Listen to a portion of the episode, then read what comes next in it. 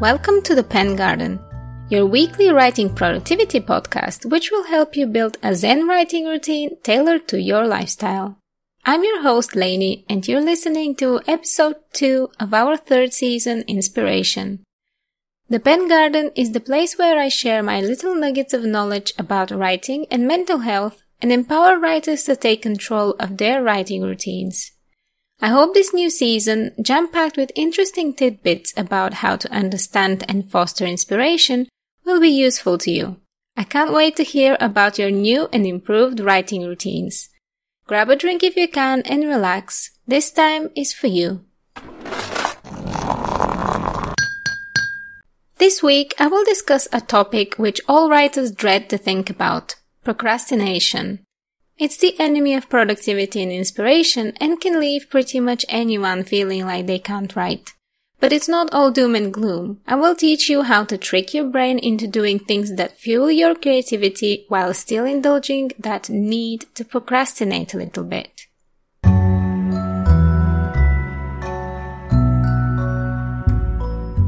Contrary to what some people believe, procrastination is not about laziness.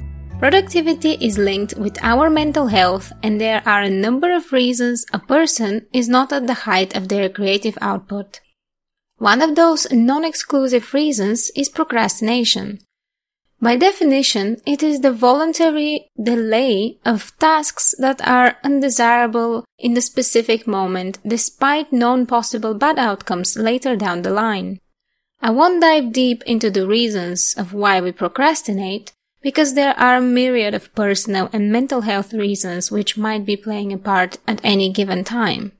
What I do want to share though are the findings of a recent study. The researchers discovered stress and anxiety and procrastination are linked. Anxiety, intrusive thoughts, stress, depression, and any other negative emotions motivate procrastination. So approaching your writing productivity from a place of self-care is essential. And I'm not saying you have to always be jolly and beat your anxiety. That's unfortunately unrealistic. And as I said in the first season of the Pen Garden, good mental health is a journey. So knowing that you might procrastinate after a bad episode is empowering. Learning self-compassion is great because it allows you to write your emotions, positive or negative, and then return to a place of order without disturbing your overall creative practice.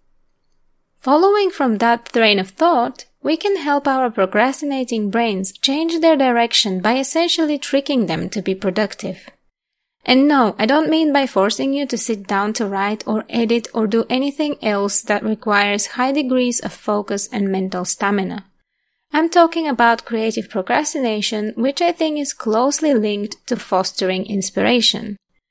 In the last episode of this podcast, I talked about the importance of keeping our minds open to new experiences and exercising our imaginations.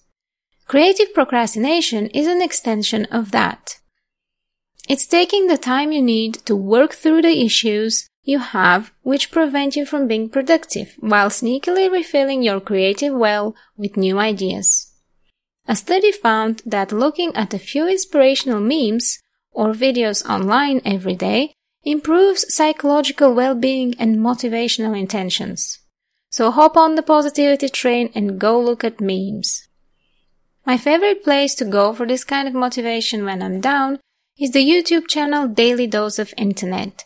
The channel shares impressive and beautiful things from nature and science and brings back our trust in humanity by showing us everyday people doing amazing things or just being nice to each other.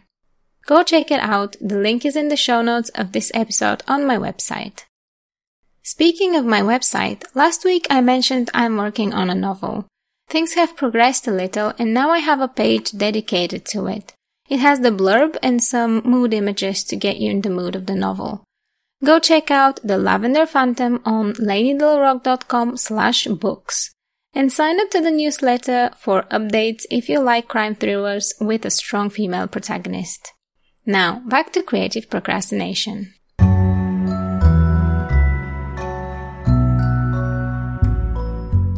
If memes and social media aren't your thing, don't worry.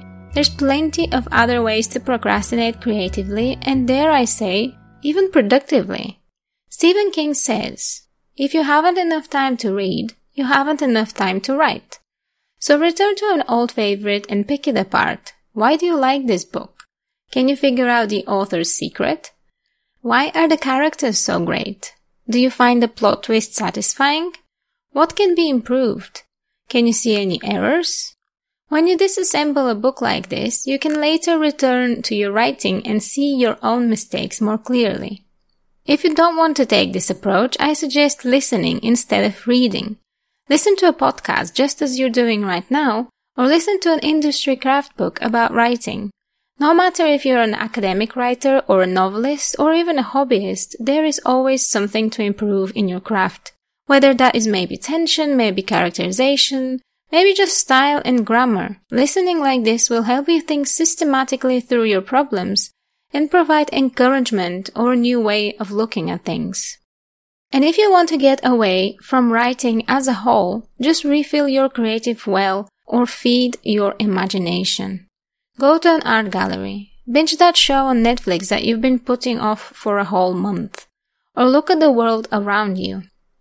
Julia Cameron, in her book The Artist's Way, recommends artists' dates, a once weekly expedition to explore something that interests you alone. It might be something as simple as going for a walk on the beach and looking for shells. Something you'd enjoy, but something that will feed your imagination. This sparks whimsy. Artists' dates encourage play.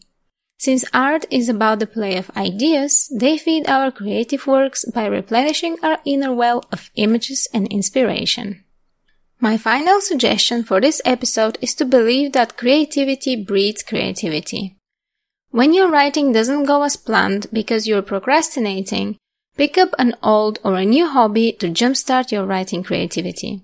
Enjoying a craft you're not so invested in has its benefits, there are no looming deadlines or targets. No one expects any output from you. Try to remember what drawing or coloring or playing in the sand was like when you were a kid. It was probably a joyous, freeing experience. By adulthood, most of us treat creativity just as an indulgence unless the outcome of it is something useful to our daily lives. But to clear your head and find inner peace, you need to let go of that constant need to produce products and just embrace your creative journey. One practice I find very inspiring is the making of the Tibetan sand mandalas. If you haven't heard of that, it's the Tibetan Buddhist tradition which involves creating a mandala from colored sand and then destroying it upon completion. This practice is meant to symbolize the transitory nature of life, but as a creative person, I also find in it the joy of creation, freed from the need of approval from others or usefulness of the end results. It's about doing the thing, not about what the thing will become or stay as. The mandalas are really beautiful, so I will drop a link to a video showing how the monks do it in the show notes of this episode. And that's it for this week. Do you feel like the next time you procrastinate, you will be sneakily productive, refilling your creativity? I hope so. I've been trying it myself recently and it feels great to just relax with a film or a game and switch off a little without feeling guilty. Next week on Tuesday, I will look into how sleep, dreams, and daydreams can inspire us. But before that, make sure you don't miss the special episode on mental health when taking part in National Novel Writing Month. This Sunday, on the 1st of November, tune in to 9 mental health traps of NaNoWriMo and how to avoid them. The episode is packed full of useful stuff which can help you make the best start at the challenge and win it with your mental health intact. The show notes for this episode are available on my website laineydelorock.com slash pengarden. That's laineydelorock, my name, dot com, all one word, slash pengarden as one word. I have cited all my sources there so you can go on and continue your own research on the topic. If you like this episode and happen to be listening on a platform that allows reviews, please leave a review. It helps creators who are starting out, such as myself, let more people know the podcast is enjoyable. Alternatively, come chat with me on the Pen Garden Facebook page or tweet me at Lainey Rock. If you want to be up to date on Pen Garden news, subscribe to the show and sign up to my newsletter. I promise no spam, only cups of writing joy. Thanks very much for listening, everyone. Hope you have an awesome week and speak to you soon.